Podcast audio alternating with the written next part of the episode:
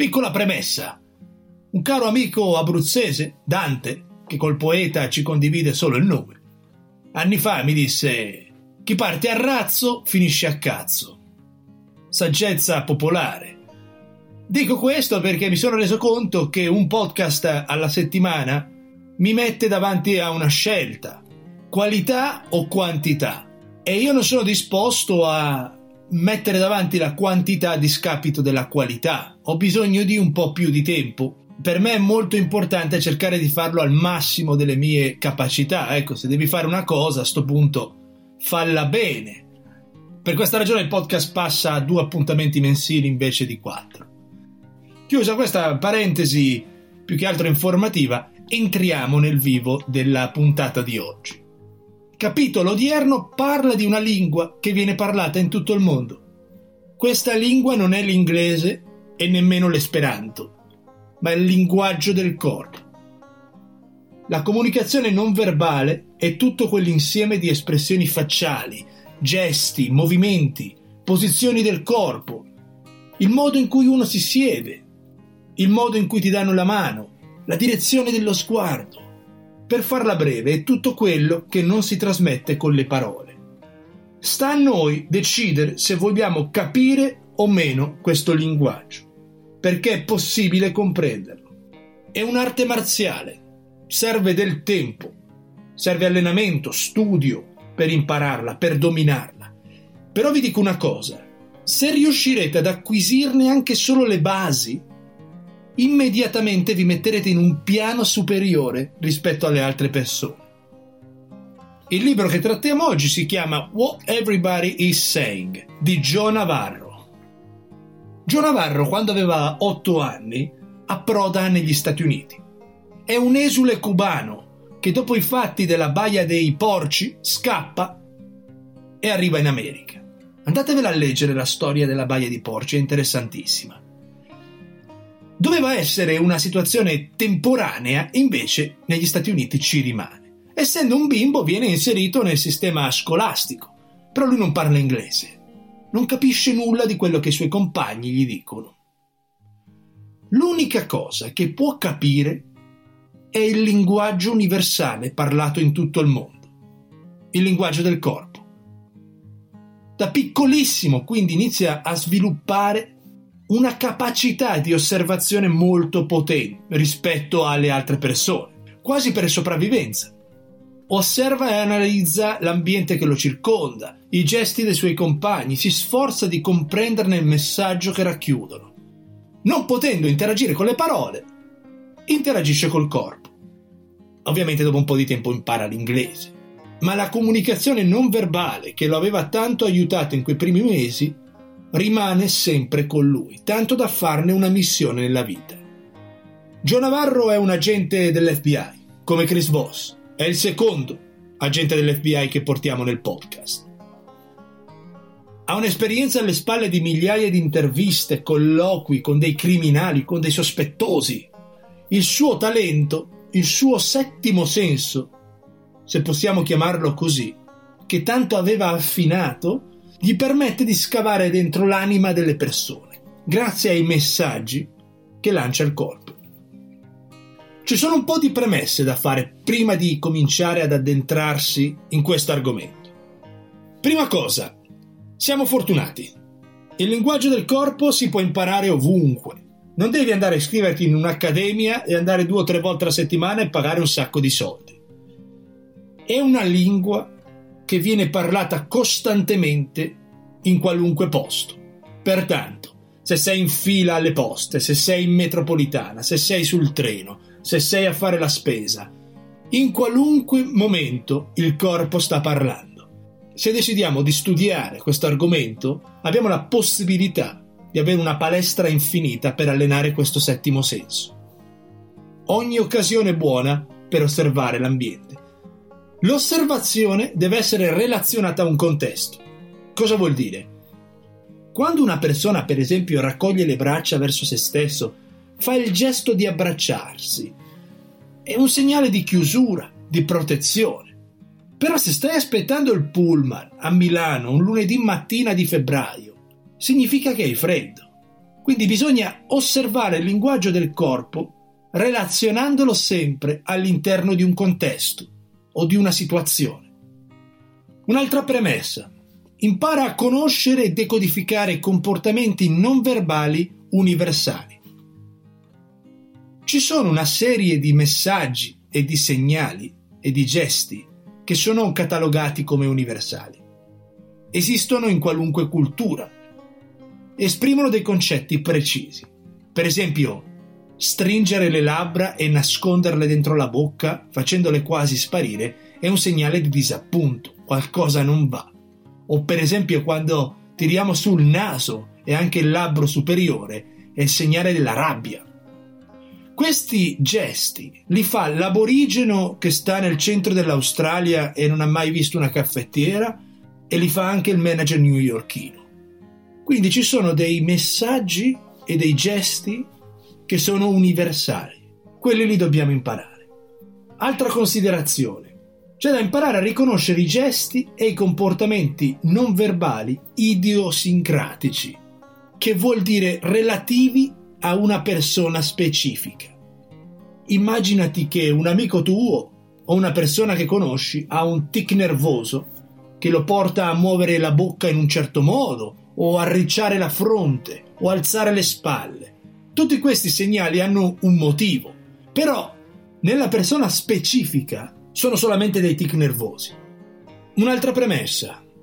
Bisogna cercare la successione dei gesti, metterli insieme per trarne una conclusione. Un solo gesto non è sufficiente, non ci dice niente. Ecco, queste erano alcune premesse prima di entrare nell'argomento. Personalmente, la ragione per la quale io credo nell'importanza di questa abilità, perché ovviamente devi chiedertelo, per quale ragione dovrei studiarla? Personalmente è l'empatia.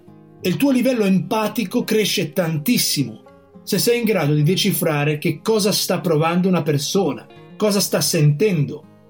Ci mettiamo su un piano diverso. Quando decidiamo di osservare con attenzione il linguaggio del corpo delle altre persone, attiviamo questo settimo senso. I comportamenti umani che vengono trasmessi col corpo sono atti primitivi. Dall'alba dei tempi gli uomini e anche gli animali eseguono degli ordini che vengono inviati dal cervello. Questi messaggi vengono mandati da una parte precisa del cervello, il sistema limbico, per un unico motivo, preservare la nostra vita, la sopravvivenza. E i messaggi che comunemente manda vengono chiamati le tre F. Freeze, Flight and Fight. Allora, freeze significa bloccarsi, fermarsi di colpo, congelarsi. Il poliziotto americano quando tira fuori la pistola dice freeze al malvivente. Magari prima gli spara. L'uomo ha convissuto millenni con i grandi predatori. Quando un predatore passava davanti a un uomo primitivo, la prima reazione era quella di mantenersi immobile. Se ti passa un leone davanti, tuo cervello ovviamente ti consiglia vivamente di non muovere un muscolo. I movimenti attirano l'attenzione dei predatori. Abbiamo visto tutti Jurassic Park, no? Quando arriva il tirannosauro, devi sta fermo. L'uomo moderno ovviamente non si trova un leone davanti, però continua a usare questo meccanismo. Rimanere immobili ci permette di assestare la situazione, valutarla. Alle superiori io avevo una professoressa di scienze naturali che mi provocava una certa angoscia. Questa, quando doveva interrogare, estraeva a caso da un sacchetto dei numeri, poi cominciava a comporli, faceva addizioni, sottrazioni, divisioni, radici quadrate e li associava a una posizione della lista dell'elenco degli studenti. Per qualche cazzo di ragione uscivo sempre io. E ogni volta che questa metteva la mano nel sacchetto mi si raggelava il sangue, rimanevo completamente immobile. Perché rimanere immobile ti dà la sensazione di essere invisibile. Poi c'è la seconda F, fly, volare, correre, come un pazzo. Immaginati che il leone, anche se tu non ti muovi, ti vede e comincia a puntarti. Il cervello a questo punto ti manda un altro messaggio, che è corri, corri come un dannato. Nel mondo attuale questi gesti vengono replicati con dei movimenti evasivi. Per esempio, se tu osservi la posizione dei piedi delle persone, se sono scomodi, il loro torso punta verso la persona con cui stanno parlando, ma i piedi nella direzione, per esempio, dell'uscita della stanza. Magari state parlando con qualcuno seduto e quello fa un passo indietro con la sedia. Il corpo comunica costantemente. E poi c'è la ultima F, fight, combattere, lottare. Il leone ti ha visto, comincia a correrti dietro, però poi alla fine tu non hai più scappatoie e devi combattere. Questo è il terzo messaggio che il sistema limbico manda. Nella società moderna la gente non passa le proprie giornate a fare a botte, però trasforma questa violenza in discussioni, insulti, grida. Ci sono tantissimi gesti del corpo estremamente aggressivi e violenti che possono essere messi in pratica. Per esempio, persone che occupano lo spazio personale di altre. È una cosa che dà molto fastidio, un gesto violentissimo. Questi sono i tre messaggi che il cervello lancia costantemente. Questi messaggi si evolvono e si trasformano in tanti piccoli gesti che facciamo quotidianamente. Il primo esercizio, quando studiamo il linguaggio del corpo, come John Navarro ci suggerisce, è cercare di imparare perlomeno i comportamenti non verbali positivi da quelli negativi. Si inizia da qui, perché c'è tantissimo da sapere, però è come una lingua cominci a imparare delle parole, delle frasi e poi almeno capisci di che cosa si sta parlando. Queste due macro aree sono importanti da dominare, ecco perfettamente. Quando per esempio una persona sta bene, il sistema limbico manda dei messaggi di comfort al corpo. È molto visibile, per esempio immaginati una persona seduta, rilassata su una panchina in un parco al sole, lo vedi che sta bene, che ha uno stato d'animo agiato, al contrario, all'aeroporto tu lo capisci se uno ha perso l'aereo, perché tutto il suo corpo mostra comportamenti di disagio, di stress, di confusione. Lo vedi quando uno sta incazzato e lo vedi quando uno sta bene. Facciamo degli esempi pratici. Toccarsi il collo è un chiarissimo messaggio di disagio. Se tu fai una domanda a una persona e quella si tocca il collo, c'è qualcosa che non va, che lo stressa, che lo disturba. Noi non sappiamo che cosa, però ci dà un indizio che qualcosa non va in quella domanda che gli abbiamo fatto. Coprirsi la zona del collo, per esempio la parte del pomo d'Adamo, per, per intenderci, è un gesto di stress. La ragione per la quale ci tocchiamo il collo è la stessa di sempre. Abbiamo passato millenni con grandi predatori che ovviamente puntano al collo. Il leone e la gazzella la prende al collo, non alle caviglie. Quindi toccarselo, proteggerlo, sono tutti messaggi di, di stress, stiamo proteggendo una delle parti più vulnerabili del corpo. D'altra parte, può anche essere usato come messaggio positivo. Per esempio, fateci caso, le donne, quando sono a loro agio, con un uomo magari davanti, quello che fanno, prendono i capelli, li raccolgono su una delle due spalle, lasciando completamente scoperto il collo. Quello è un messaggio chiarissimo di apertura. Toccarsi la fronte, per esempio. La persona che si sta toccando la fronte sta facendo i conti con qualcosa di difficile, che lo mette a disagio, sotto pressione, qualcosa di complicato. Toccarsi la faccia in generale, il viso è la parte del corpo che dà i messaggi più difficili perché siamo abituati a usarla anche per bleffare. Tu hai la faccia da poker, non i piedi da poker. In generale gli uomini quando sono a disagio si toccano la faccia. Le donne invece si toccano di più il collo o gioielli, catenelle, braccialetti, vestiti, piuttosto che il viso, perché le donne controllano molto meglio il linguaggio del corpo e lo capiscono molto meglio degli uomini. È una selezione naturale questa. Per migliaia di anni le donne, come madri, nei primi anni di vita del bambino, comunicano con il corpo al figlio e decifrano i messaggi del bimbo solamente osservando il linguaggio corporale. Le donne sono a un livello molto superiore rispetto agli uomini.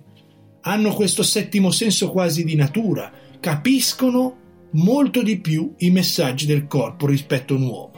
Ovviamente tutti questi gesti vanno inseriti in un contesto, come abbiamo detto. Un'altra piccola premessa, il vostro corpo capisce il linguaggio del corpo degli altri. È la vostra mente che non lo capisce. Perché i due corpi fanno questa danza, questi gesti, Siamo noi che siamo incoscienti di quello che stanno facendo. Per quello dobbiamo impararlo, per entrare in una dimensione molto più alta, molto superiore rispetto a quella in cui siamo adesso. Vi capiterà sempre nella vita che ci sarà qualcuno che vi infastidisce, che vi sta antipatico, ma non sapete perché.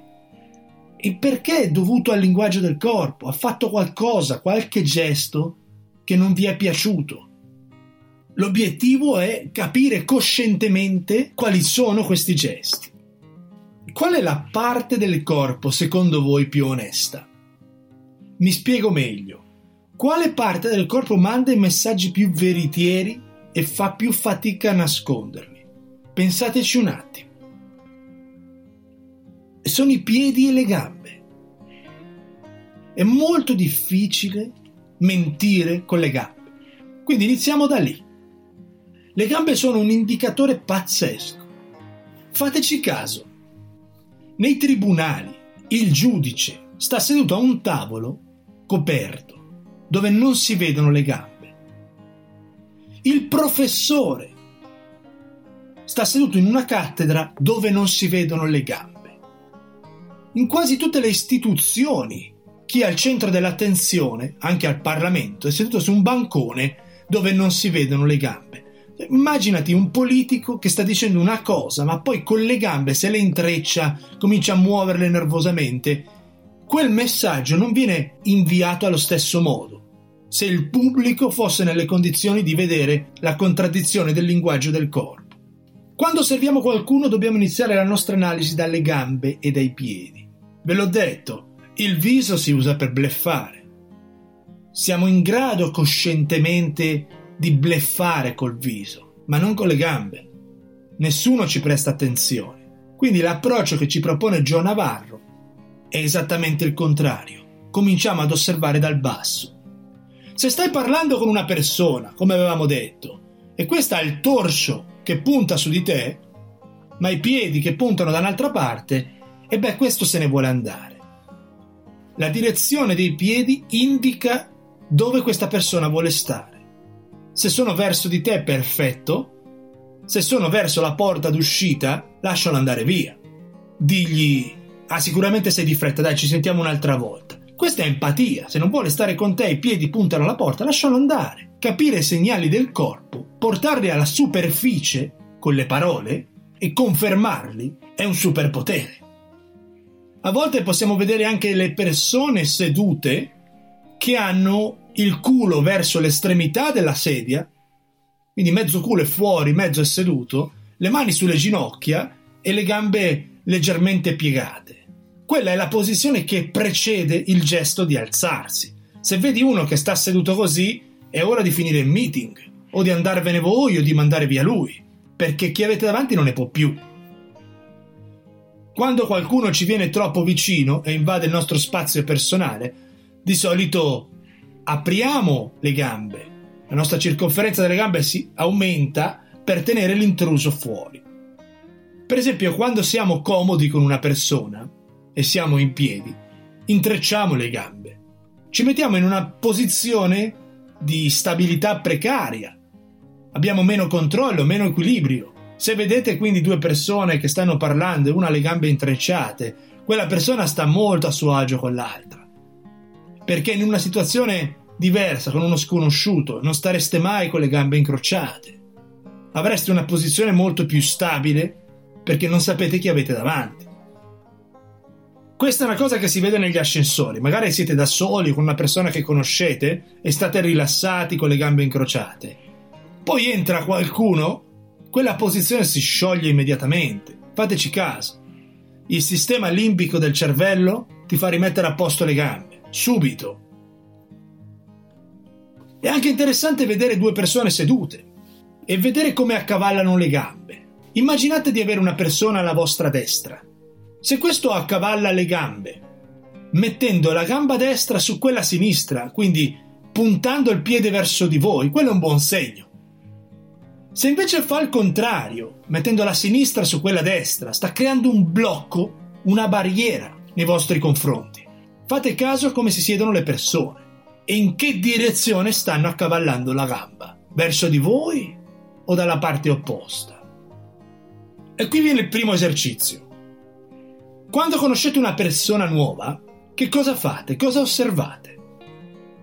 Allora, vi avvicinate a questa persona, date una bella stretta di mano decisa, la pressione va sempre regolata in base alla pressione dell'altro. Quindi se quello vi stringe e vi stritola la mano, fate la stessa cosa, se invece va a pesce morto, non gliela spappolate.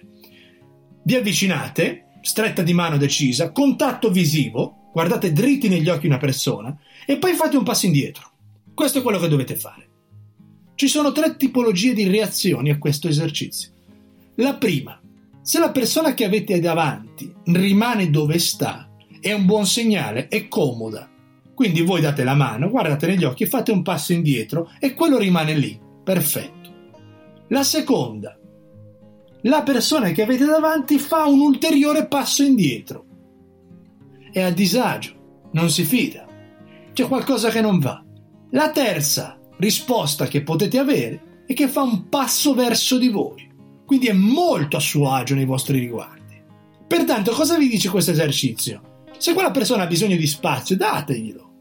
Se vedete che non ne ha bisogno, vi potete avvicinare anche voi. È un'informazione importante riguardo a quello che il corpo dell'altra persona prova verso di voi. C'è da diventare esperti nel linguaggio del corpo, osservare attentamente quello che succede tra le persone. Un altro esercizio e tecnica che si usa spesso è il mirroring, rispecchiare. Sottilmente emuliamo il linguaggio del corpo della persona che abbiamo davanti. Accavaliamo le gambe allo stesso modo. Se lui le apre, qualche secondo dopo le apriamo anche noi. Cerchiamo di utilizzare la stessa posizione delle mani e delle braccia, entrare in sintonia con il corpo dell'altra persona, rispecchiando i suoi gesti, fa creare una sinergia pazzesca. Però questa è una tecnica che va usata in modo molto sottile, perché se no diventa una caricatura e vi beccano.